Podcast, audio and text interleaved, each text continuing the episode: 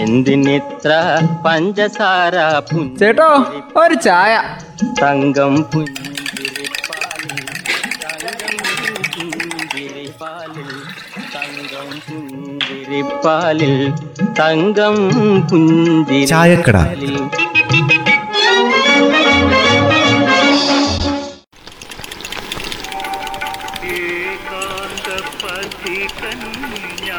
അതെന്താ തുളസിയെ പുറത്തൊരു ശബ്ദം കേൾക്കുന്നേ?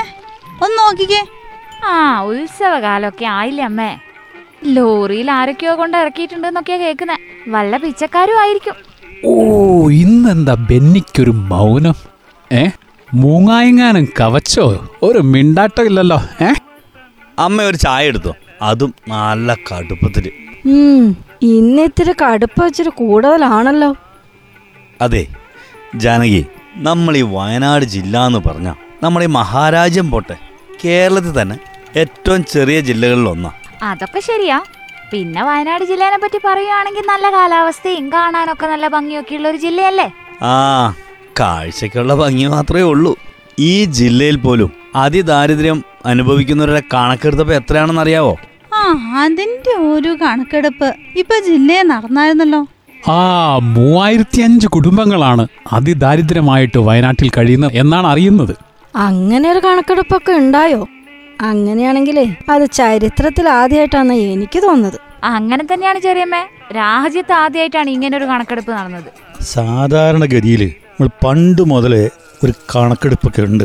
അതിങ്ങനെ കുറച്ച് സമ്പന്നന്മാർ അതിസമ്പന്നന്മാർ പിന്നെ പാവപ്പെട്ടവർ ഇടനിലക്കാർ ഓലെയൊക്കെ കണ്ടെത്താൻ വേണ്ടിട്ടാ പിന്നെ തീരെ പാവങ്ങളെ കണ്ടെത്താനുള്ള കണക്കൊന്നും ഇതുവരെ നമ്മുടെ നാട്ടിൽ നടന്നിട്ടില്ല മോനെ. അത് അതുമാത്രല്ല അടുത്ത അഞ്ചു വർഷം കൊണ്ടേ നമ്മുടെ സംസ്ഥാനത്തെ അതിദാരിദ്ര്യം തീർക്കുമെന്നല്ലേ പറഞ്ഞിരിക്കുന്നത്. കണ്ടമാനം ദാരിദ്ര്യം അനുഭവിക്കുന്ന കുടുംബങ്ങളുള്ള പഞ്ചായത്ത് ഏതാണെന്ന് എനിക്കറിയാവോ? നമ്മുടെ പനമരം പഞ്ചായത്താന്നേ. കുറവ് നമ്മുടെ കൽപ്പറ്റ മുനിസിപ്പാലിറ്റി. ആരാണ് അപ്പൊ ഇങ്ങനെ കൃത്യമായിട്ട് സർവേ ഒക്കെ നടത്തിയത്? ആയിരക്കണക്കിന് ആൾക്കാർക്ക് പരിശീലനം നൽകി അവർ വോളണ്ടിയർമാരായിട്ടാണ് ഇതിനായിട്ട് പുറപ്പെട്ടത്. പിന്നെ ഗ്രാമപഞ്ചായത്തൊക്കെ ചേർന്ന് സർവേക്ക്. ഈ പൊതുസമൂഹത്തിന്റെ കണ്ണിൽപ്പെടാതെ ദാരിദ്ര്യം അനുഭവിക്കുന്നവരുണ്ട്. അവരെയാണ് ഈ സർവേയിലൂടെ കണ്ടെത്തിയത്. പാർശ്വവൽക്കരിക്കപ്പെട്ടവര് ശബ്ദമില്ലാത്തവര് എന്ന് പറഞ്ഞാൽ കിട്ടുന്നതുകൊണ്ട് എവിടെയെങ്കിലും പോയി ജീവിക്കുന്നു. ഒരു പരാതിയില്ലാത്ത സാധാരണക്കാരി. ഇങ്ങനെ എത്രയോ ഭാവങ്ങളുണ്ട്. എന്നാൽ ഈ സർവേ വലിയൊരു കാര്യമാണ് പഞ്ചായത്തും ബ്ലോക്കും വില്ലേജും ഇവരൊക്കെ ചേർന്നാ ഈ സർവേ നടത്തിയതെന്നാണല്ലോ കേൾക്കുന്നത്. പത്ത് പതിനായിരം പേര് പങ്കെടുത്തമ്മേ ഈ സർവേയിൽ. ഇതിപ്പോ അതിദാരിദ്ര്യ കണ്ടെത്തിയതിൽ തന്നെ പരാതി ഉണ്ടാവാം. അതിനായിട്ട് ഗ്രാമസഭ സംഘടിപ്പിക്കാനാ പറഞ്ഞിരിക്കുന്നത്. ഗ്രാമസഭയിൽ വരുന്ന പരാതികൾ നോക്കിയിട്ട് അതിന് പരിഹാരം കണ്ടെത്തുന്നു. ഉള്ളലിയുന്ന ജീവിതാനുഭവങ്ങളുടെ നേർക്കാഴ്ചകളായിരുന്നു പോലും ഈ സർവേയിൽ പലയിടത്തും കണ്ടതെന്നാ പോയവര് പറയുന്നത്. എന്തൊക്കെ മാനദണ്ഡങ്ങളായിരിക്കും പോലും ഇവർ ഈ സർവേക്ക് വേണ്ടി എടുത്തത്? അതുമല്ല അറിയാവോ ബെന്നി? ആ അത് അമ്മേ ഒന്നാമത്തെ കാര്യം ഭക്ഷണ ലഭ്യത പിന്നെ അവന്റെ ആരോഗ്യം വാസസ്ഥലം പിന്നെ വരുമാനം.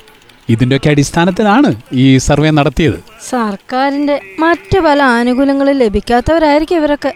കഷ്ടപ്പെട്ട് ജീവിക്കുന്നവരാ. അവരെ കണ്ടെത്തുന്നത് തന്നെ വലിയ നേട്ടാ.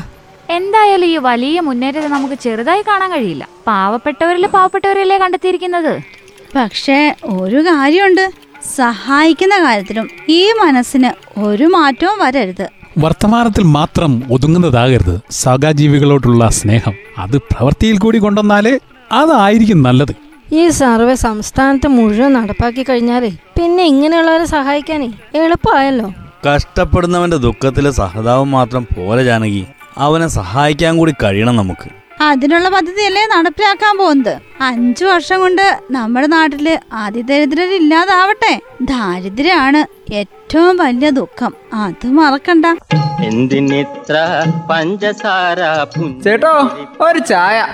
തങ്കം പുഞ്ചിരിപ്പാലിൽ